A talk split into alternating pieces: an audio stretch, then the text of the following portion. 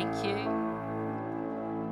That was a good testimony. Congratulations on your promotion. Um, we would love to hear more people's testimonies, hear more people's uh, stories of what God is doing in their lives. So if you're asked to share a testimony, why don't you take a risk and, and share it out? You don't have to be polished, just be you. Um, before we start, I had a prophetic word for uh, Martina. Where you are? Hey. Um, just a picture came to mind, just like bam into my head of um, a flower. And I spent a while going, what flower is it? God, hydrangea, viburnum, I'm not quite sure. But the, the picture was of um, a flower that has got lots and lots of little flowers in it, little buds. And I love, I love the image that I've had for people before. You know, it's like you're a bud, and God's going to bring flowers into your life, and it's you know one thing. But the the picture that I had for you was it's one of those flowers that it's made up of lots of flowers. Like in a hydrangea head, there's what fifty little flowers. And um, what I feel like God wants to say is you're at the stage of your life where you are. There are a lot of things in your life that are in bud and you're going to experience an unfurling of those, which is um, like exponential. It's like not just, oh, one thing comes, it's like a million of these things. And I don't know what they are for you, but I had a sense of the excitement of God for what He is going to be doing in your life. I just want to encourage you with that. Yeah, it's awesome. Um, so, Ida, our little girl, is almost one and a half. She's got a few words right now. She's only like, what, 16 months, so she's pretty much genius. She can say duck, one of your best words. Why is it always duck? I don't know. It's never like seagull or anything else, always duck. Uh, pasta is one, is one of her favourite things. Pasta is probably her best word. No, not pasta daddy, but like pasta spaghetti. Yeah, pasta, pasta. Uh, mummy. But the one we heard the most is got to be no. Or my kind of thing. Or I, I da, I da. She say like I do a lot. But this is this kind of this my no. No doesn't always even mean no. Sometimes no means yes. Really, it's just an asserting of her will. I want the thing. That's pretty much what she means, and it's incredible. You have this this beautiful little baby emerges into the world, and you just see the sweetness and the light in them, and then they start asserting their will, and you go, "You are just so selfish. Your whole world is." Self directed. It's incredible. And it's, it's like you just see original sin when you've got a toddler. Because selfishness is the human default. It really is. It's rooted in our hearts from very early on. You've got to teach a child to take turns. You do not need to teach a child to grab the thing that they want. Now, we have all grown up a little, but the inner toddler is, it's never far from the surface my personal experience is quite strong some days. And the further we go on in God, the more He transforms us, the more we become like Him. But sometimes I am startled by how selfish I can be. It's amazing. Just, you should be careful there. And I, this, this, um, this series that we're doing is challenging. You know, the blessed life, because we talk a lot about giving, and that is the opposite of the sinful human nature, which is all about getting. But giving is just a reflection of the heart of God. He is a God who gives and gives and gives. He doesn't want to take away from us, He wants to give to us. And so we are called to reflect Him. And the more and more that we be like Him, the better life goes for us and goes for everyone around us. And, and so we're, we're teaching a lot of stuff. Last week, Dave was talking about tithing. And, um, you know, that's a great thing. I really encourage you, if you're not tithing already, why don't you test God on it? You know, and see what he does. And I bet you are going to be surprised, pleasantly surprised. Um, but it's not just about copying some behaviors, you know, because you can adopt some behaviors. Okay, I'm going to do this, but it doesn't always last if you haven't really had a shift happening in your heart. Yeah? And that's the level that I really want to talk about today the heart of giving, the heart behind um, how we think about finance, how we think about our stuff, and um, I'm really believing today that we're going to have a, um, a shift happen in our, in our hearts. So let's pray. Father God, I thank you um, oh, so much. You are a God who just gives to us. You are so generous. Lord, I thought I knew how generous you were, and then I learned more about you. And you are even better. And Father, I want to be the kind of person who reflects who you are, who you have called me to be. And we want to be those people. And God, I ask it today you would speak to the deep places in our lives. God, this wouldn't just be a message that hits us intellectually, that, that hits us going, okay, maybe I'll do that thing or try that or or, or even something that causes us to cross our arms and God and go, nope, I am not hearing that. We invite you, Holy Spirit, to speak to us today. We invite you, Holy Spirit. And God, I ask that uh, you would cause the things that are of you for each person to be heard and to resonate um, deep within them, Lord, and that my words would just fall to the floor. Thank you, God, that you are a God who speaks. Amen. Your giving is interesting. You know, you can even give selfishly. I remember um, I grew up in a Lutheran church. It was a very uh, quite conservative, uh, a lot of rich tradition and history in it. And we had this guy in our church. Um, I think his name was Hans or Sven or it's terrible. I don't know. I was little. He was old. You know how all old people look the same when you're little. Uh, true. He was German though. He was a woodcarver. He was an incredible woodcarver, and he'd done some stuff for the church. We had this amazing nativity set. But one day he well, over ages, he had carved this um, carving. It was a, a, rose, like a Lutheran rose. I don't know. There was some kind of symbols that I forget about now. But he, he made this and he gifted it to the church. And, and the people of the church were like, Thank you. This is beautiful. This is wonderful. We want to put this in the foyer so people can see it when he comes in. He was like, No, no, no. I want it to go on the altar. And they were like, um, no, we're not going to do that because it's the altar. Like in older, church, older style churches, you have like a, a special um, table and you have candles there, and that's where you serve communion from. It's kind of a, it's a holy place. And um, he wanted it like front and center in the um, altar, which was inappropriate. Um, but also, and then he kind of did that. Well, if you're not going to put it there, you can't have it at all. And then um, I think maybe his wife talked to him, and talked some sense into him, and then they put it in the foyer. And I remember my mum explaining it to me, and it being a moment where I was like, ah, okay, yeah, you can give selfishly, can't you? Your heart, you can do something generous, but not have the right heart. But going, going beyond that, in this whole um, thing we're talking about of, of giving and receiving, we can we can give with the purpose of setting ourselves up to receive. Have you ever done someone a favor in the hope and expectation that they're going to do a favor back for you. Like you know that you're moving house in a bit. And so you're like, oh, yeah, can I help you out with anything around the house? Because you're going to ask them down the track to help you move house. Because it's, um, you know, I want to take a moment to kind of address this stuff because it's an objection that people have often kind of, that rises up, and often rightly so, to um, the, the teaching on finance in Pentecostal churches. That you're just kind of like this whole prosperity gospel is about receiving and giving, because it can be. But the thing is, it is a principle in the kingdom. And when I say in the kingdom, uh, in the kingdom, I mean like reality as it really, really is. It's a principle in the kingdom that you need to give to receive, and that when you give, you receive. But the the selfish human heart kind of takes that truth and um, turns it into this I'm going to give so that I receive. And then you get out with this kind of extreme prosperity gospel that, you know, in your mind, you're going to stereotypes of American preachers, aren't you? I am. um, give to my ministry, and God's going to bless you with this, like all of that kind of stuff. And we react to that rightly because there is something off there. Um, but that is not what we are talking about here. This is not what this series is about. And because the difference is at the level of the heart, isn't it? Yeah? And sometimes the heart is hard to see. And that's why we should probably quit being so judgy but it's so tempting to just kind of throw all of that stuff out, you know, throw the baby out with the bathwater, and you can give up on giving, give up on believing that God wants you to prosper at all. You know, like, I'm going to chuck it all out. And that's, you don't want to go there. So if I want to encourage you, if you've had, you know, sometimes you've had a bad experience with teaching on giving and your heart's become hard in that and you just kind of go, oh my goodness, when will this series be over? I want to encourage you to just let the Holy Spirit speak to you. Yeah? And let's go to the Bible. Luke 6. Luke 6:38. This is one of everybody's favorite verses.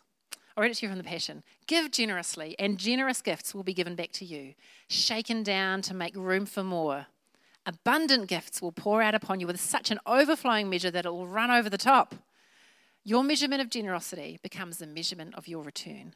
Oh, we like this verse. We lo- when, you, when you just take this verse and you think about money, oh, if I give a bit, I'll get back more. It's like interest in your investment. And you do. You always receive back more than you give, both positive and negative, though. You know, give forgiveness, you do receive more forgiveness back. Ultimately, you give love, you give love back. Give condemnation, comes back to you. Give judgment, it comes back to you. The world knows this. But the thing with the, the context of this beautiful verse is actually it's quite challenging, and you've got to read the Bible in context. If you go a little bit earlier in Luke 6, um, verse 28 says, When someone curses you, bless that person in return. When you're mistreated and harassed by others, accept it as your mission to pray for them. When someone comes to beg from you, give to that person what you have. When things are wrongly taken from you, do not demand they be given back. If you lend money to only to those you know will repay you, what credit is that to your character? Even those who don't know God do that. This is a little bit more challenging it's in the context of giving. But that, that verse, you know, you just take it out of context and you go, yeah, whoa, when you read it wider. But it is true. You always receive back more than you give, and you receive back in kind. You give forgiveness, it comes back to you. Give judgment, it comes back to you. You give resources, it comes back to you. You give time, it comes back to you. You give money, it comes back to you. Financial giving does produce financial blessing. You know, it has been my experience. What the Bible teaches, and it's been my experience. But that's the reward, it's not the motivation. Yeah? It's like, you know, you've got to love God for his sake rather than just what you want him to do for you. Yeah? And so it can be the same behavior. You know, as so many things in life, the same behavior can have uh, a different heart motivation. And it's at the level of the heart that, that really actually everything's determined, that determines the outcome. And so my prayer today is that we're digging down and shifting something at that heart level. And um, the important thing to remember is this brings it um, into context is in Romans 12 2, talks about how do we change? How do we change? How do I, how do I live a different life? Okay, and then the NLT, don't copy the behavior and customs of this world, but let God transform you into a new person by changing the way you think. He is going to re- change you and transform you by renewing your mind as the Holy Spirit changes the way you think. So we're not looking today so much to change your practice, or, but to change your mind where it needs changing. The change of behavior is an overflow, but that's not my aim. We're at today. But we are talking about giving. We're talking about all kinds of giving, but um, whether that is, you know, love, words, time, resources, but particularly money, because money, um, as I know Dave talked about last week, is the expression of stuff. We're not bartering our donkeys. I don't know if you would barter donkeys or our crops or whatever. Uh, money is like the ultimate transfer of self, you know, time is money, we say, all of that kind of thing. But back to Luke 6. You give first before you receive. But that is hard because the world is just get, get, get. Yeah?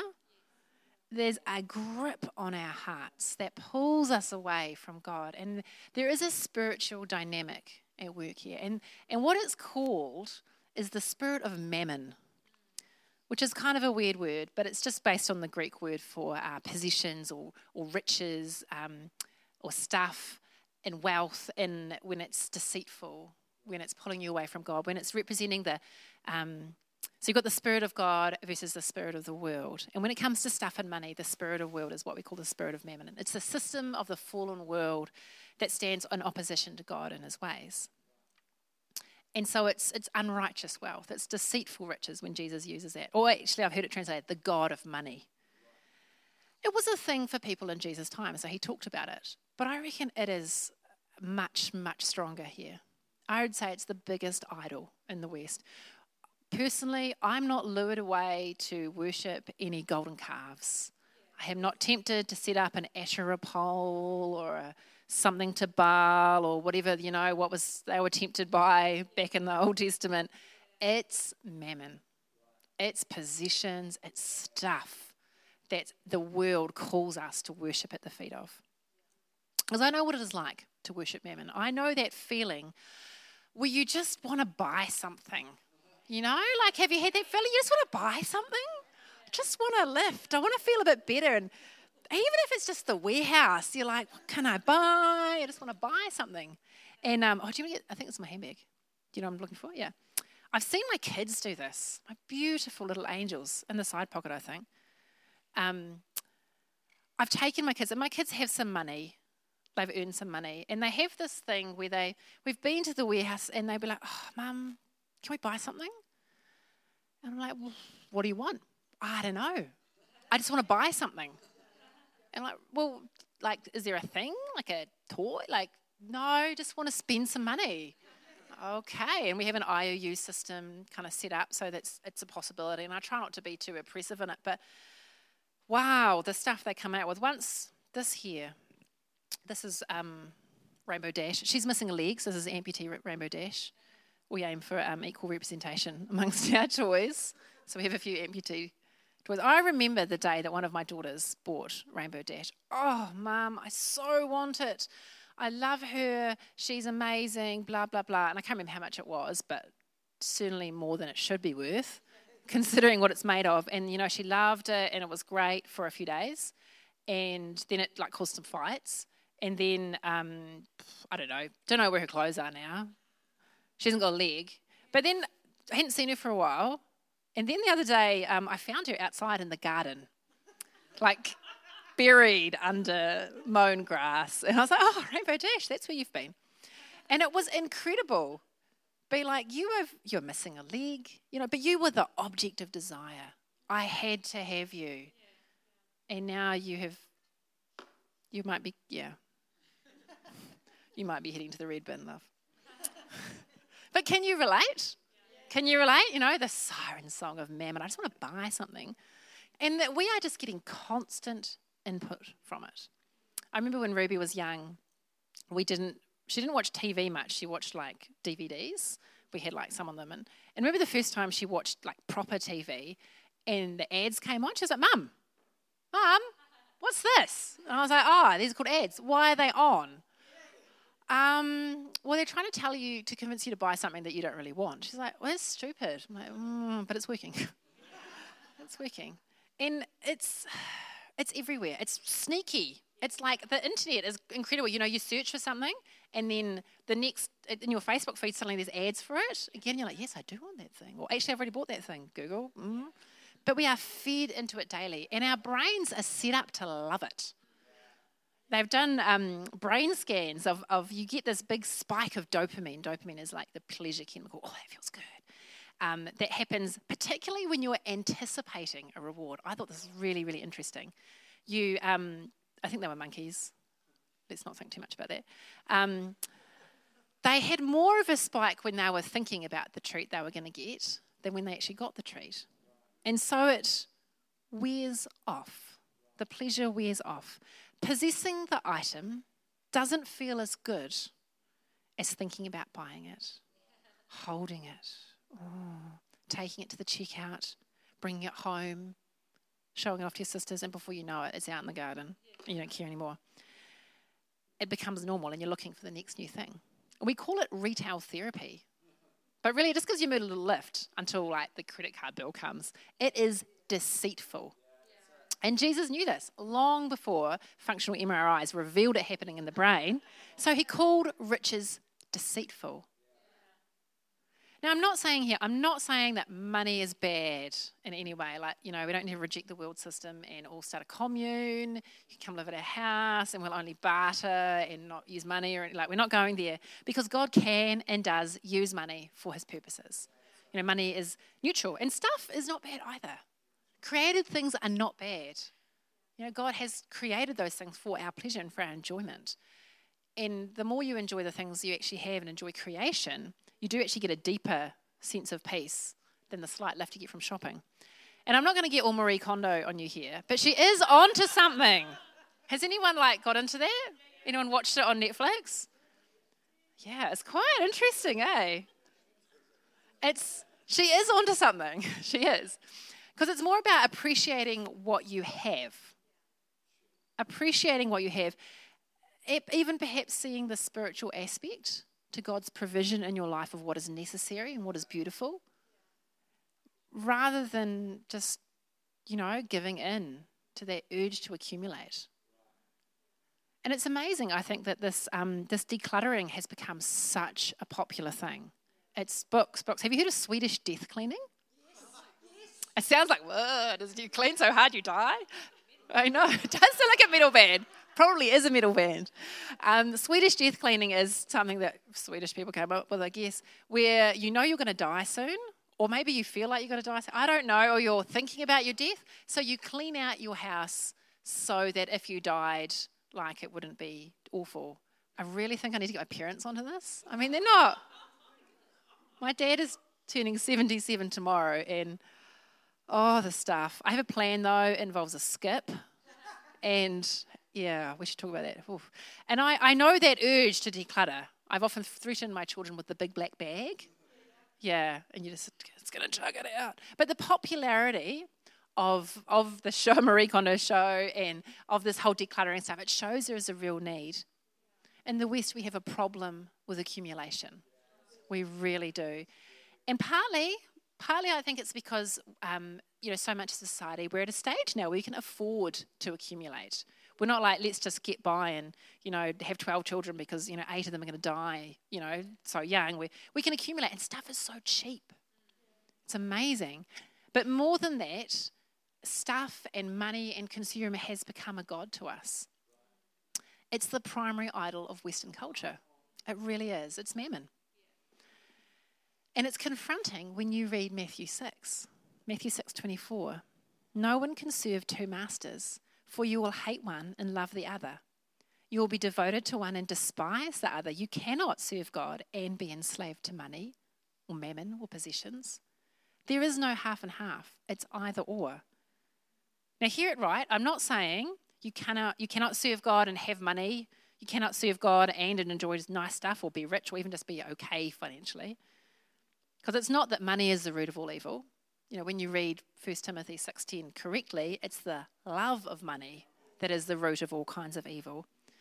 It's not the stuff that is inherently problematic, it is the spirit of mammon that is on the stuff. And that, that translative mammon as deceitful riches is so insightful because it lies to us. It's the lies that mammon tells you that draws you away from God and his good plans for your life it lies to us. It says, oh, we can trust in our money, we can trust in our power to earn it. It lies to us that money is going to make us self sufficient, that money and what it will buy you know, will comfort us, that money will make our marriage secure, that money will make our children succeed in life. Money will bring me friends, money will make us happy, all of that. Now, I'm not denying the realities of financial security. Being in a place where you think, I do not know how I'm going to pay my bills, I do not know how I'm going to feed my children, that is a scary place. And I, I don't want to hear you, uh, you to hear me denying that because it, it is a reality. But that is a place as well to invite God into, to allow Him to speak into, and to let Him reorder your thinking about that. But it, it lies. Money will make my marriage secure. Then we'll, we'll stop fighting when we don't have to fight about money anymore. Mm, no, you'll just keep fighting about money. You find something else to fight about. Um, ah, great quote from Jimmy Evans. Mammon promise us, promises us those things that only God can give security, significance, identity, independence, power, and freedom. Mammon tells us that it can insulate us from life's problems and that money is the answer to every situation. And so we hoard and we buy and we buy and we hoard, and then we get overwhelmed by our stuff and we chuck it all out, and then we buy some more. and it goes round and round and round. And consumerism loves it. Big business loves it. And people suffer. You know, the person making that cheap shirt is suffering. The rich get richer and the poor get poorer. But it is, it is not just the world system as an abstract concept, and that's, that's important. But when we just kind of think about it as an abstract concept, we can really get lost in that. You know, what difference can I make? Does me not buying this cheap T-shirt from Kmart actually help someone in Bangladesh? You know, but it, it might not be a big difference, but it is a difference. But I'm not. That's not quite where I'm going today. I'm thinking about the heart. You can't serve God and mammon. And if you're serving mammon, if you're giving your life into that pursuit of that stuff to make you happy, God is edged out. It takes the place of God. Uh, I want to read you 1 Timothy 6.10. Um, loving money is the first step towards all kinds of trouble. Some people run after it so much that they have given up their faith. Craving more money pushes them away from the faith into error, compounding misery in their lives. And that is true whether you are well off financially or whether things are very tight. It will pull you away from God. It draws us away from serving God. It does it by stealing our attention. You're preoccupied, you're distracted by earning money, the stuff that money can buy you. Even just, oh, I want to have that job so I can earn that money, so I can have that life, so I can blah, blah, blah, blah wherever it goes. It steals our affection away from God. The things that I look for for my comfort will be my stuff rather than my God. And it steals my dedication as well, I think, what I, what I put my effort into, my energy. Um, I'm, I'm putting it into my work more than I'm prepared to let God in. You know, that comes out in lots of little things. You know, we oh, we're going to go there. Where, you know, you go, oh, I need this job, but I can't go to church if I have this job, but I need this job, so I'm going to choose to trust my job over trusting God. And the reality is, when you don't go to church that much, you are edged out of your relationship with God. It has been my experience. It really has. I really thought I was more spiritual than that. But I went through a season where I didn't go to church that much because of I had a job on Sundays. And it was amazing. I I remember like I had gone from like early morning prayer meetings twice a week. And then I thought, three weeks, I haven't opened my Bible for like three weeks. I don't think I've thought about God this week. It was amazing. I didn't think I was that shallow, but you cannot seek wealth as the primary goal in your life and seek God's kingdom first. You can't. And what does God promise? Seek the kingdom of God above all else. Matthew 6:33 live righteously and he will give you everything you need. Yeah? It's not my truth, it's it's not my words, it is God's truth, but it is how it works out. And many many people here can testify to that. What's interesting is Mammon has some friends. And his friends. There's a, there's a spirit of pride, you know, which teaches this wealth is from my hard work, so I'm going to take pride in my own effort. Um, I earned this, I can be proud, I can take the credit, I can show off. It's the kind of thing like a good a test might be if someone says, oh, it's a nice dress. You don't say, oh, thank you, it's got pockets. It doesn't have pockets. Wouldn't pockets be more handy? But it's a yes, it is a nice dress. It's a whatever label you're into. I don't, even know what they were. That was very expensive, but I just had to have it. That would be a spirit of pride. And I'm going to be honest, I don't really hear that a whole lot in New Zealand. Like, that's, Kiwis are like, don't. Yeah, it's not going to make you friends. I think as Kiwis, we struggle more with a, a spirit of poverty, where we think that uh, wealth is from the devil, it's bad somehow. And as it's not something you just struggle with if you're poor, rich people struggle with it as well. People in between who are just doing okay struggle with it. And it's this belief that I don't I shouldn't really have nice things. And I need to kind of downplay my nice things. So if someone says, "Oh, that's a nice dress," your your reply isn't, "Oh, thank you, it's got pockets." It's, "Ah, oh, this old thing I got on sale," or "I picked it up at the op shop. I got it from a friend at a clothes swap." Because you can't go, "Yes, thank you, I like it." It's you feel like there is a thing. And I, wow, I got a I got a new watch for my birthday and um, I really like it. It's very pleasing to the eye. And um, it came in the mail yesterday. And I said to Dave, Oh, can I wear my new watch tomorrow when I'm preaching about consumerism? And then I was like, This is the poverty spirit. Like, just because my, you know, our mothers gave me money to buy a watch, like, why am I ashamed of that? What the? It's incredible how it just sneaks in. But it is at the root, is this wrong thinking about God and stuff. And it is something we have to root out. And, and you know, perhaps today you've had some thoughts, you go, oh, ah, I don't think that was a problem, but maybe it is. I really want to encourage you to be confronting those mindsets as you go about your world. You know, when those thoughts come up about, even, you know, when you're shopping, just doing the groceries, oh, why, why, I can't buy that, I can't have that. You know, you have those moments when you go to the checkout. People who are not grocery shoppers won't understand this. And you look at what else is on someone's on their whatever thing you call it, escalator conveyor belt. It's not an escalator. That. That would be a highlight though. Like Timaru has one escalator. Who's taking the kids on the escalator in farmers? And they're like, again, again, again. The conveyor belt. And you look at it, and I've felt myself, well, I, I feel like I've felt people judging or I've judged, like, no one cares what's on your conveyor belt. No one's thinking about you that much. But I want to encourage you when these thoughts come up, go, hmm, is this something where I need to invite the Holy Spirit to come and change the way I think? Or perhaps you've those, some of those things about that spirit of poverty or perhaps the spirit of pride. Yeah, oh, yeah, no, I do do that. That's a place. I really want to encourage. We've got to be critical thinkers in this. I sound like my high school English teacher, but we have to be God informed critical thinkers because the world is speaking so loud about this. Everywhere we look, there is just telling you, you need this. You will be happy if you want this. You know, ads are not selling us a thing, they're selling us a lifestyle. And they are whispering to us, if you possess this, then you will be happy.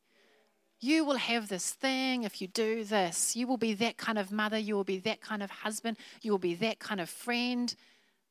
You will be that attractive, or whatever it is. And we need to be thinking about that stuff critically, and especially if you're a parent. You know, that is where we need to help our kids because they are growing up in a, a media saturated world, you know, way more than we ever did. And it's so important to, to teach them that the lies that it whispers are lies. Money is not going to make you happy. Might solve some of your problems. And there is a level at which, if you are really, really struggling, you, you can't, you, it's hard to move beyond it. Yeah? And at that point, there is places for help.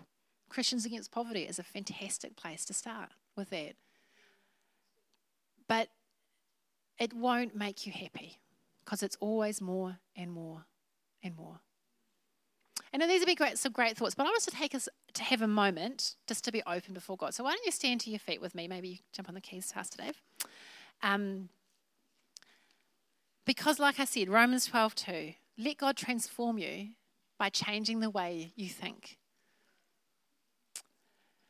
And perhaps today you have been confronted by some mindsets and you realize that the reason why you have an urge to Swedish death clean is because you have accumulated too much stuff.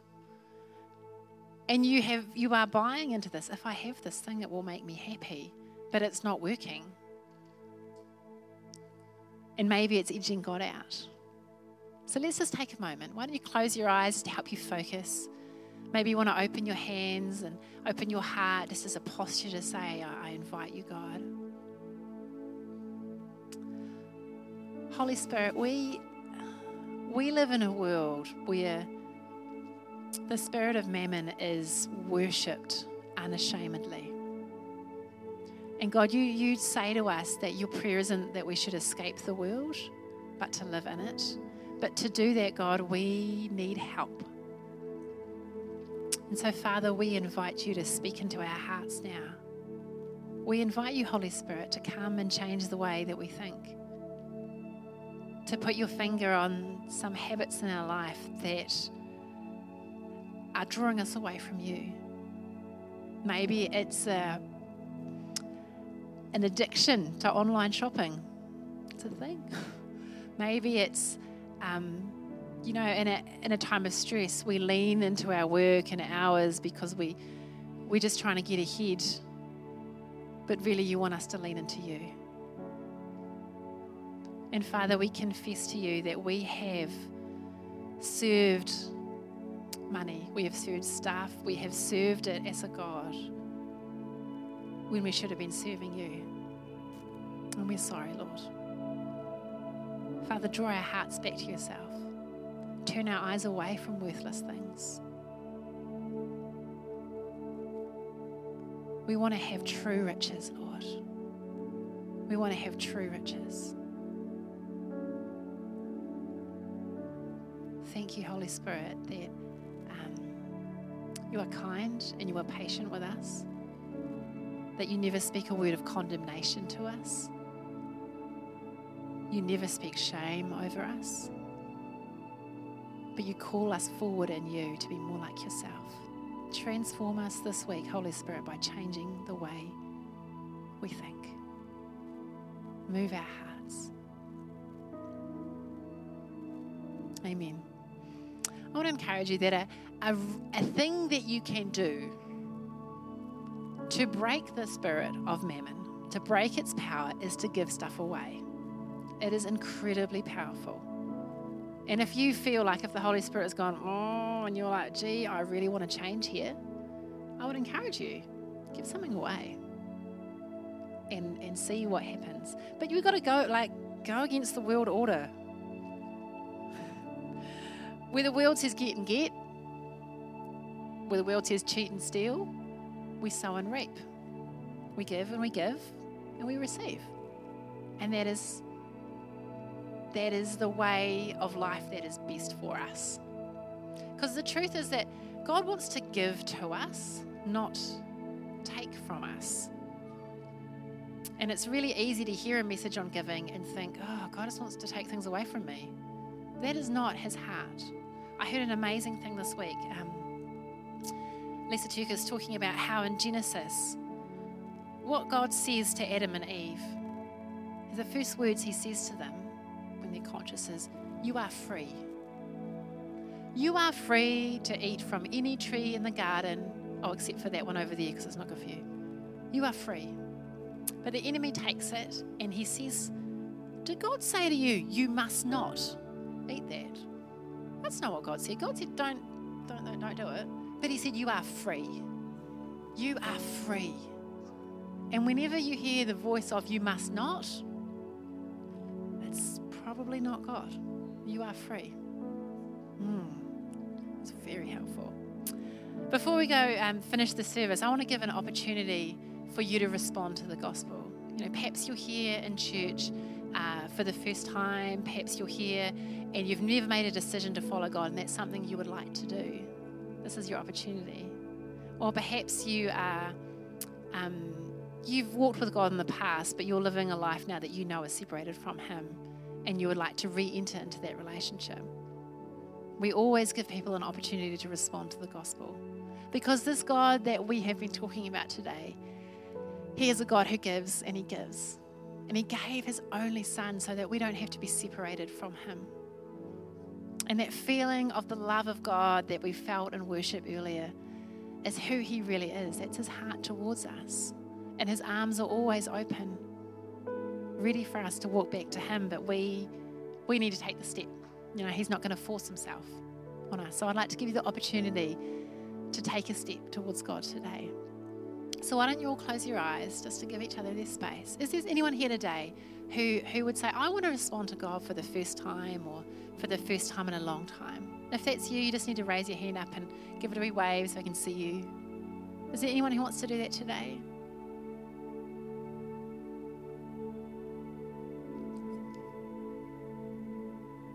All right, you can open your eyes. Uh, just like Nat said earlier, we love to pray for people, and there is always space at the end of the service to come down and to have someone come and pray with you, to share what's what's in your heart, and have someone agree with you in prayer to, to see God do something miraculous in your life. But I, I just really want to encourage you this week to, um, to to listen to the nudges of the Holy Spirit, where He's trying to change the way you think, and to hold each other accountable to that. You know, the next time that that your friend says, oh, and you say, oh, I like your top, and they're like, oh, it was 50% off. Just be like, spirit of poverty, you're allowed to pay 100% for something. I'm thinking like, no, you're not, no, you're not. Oh, I've got to make progress there. Thank you very much. I'm going to hand back over to Narisha.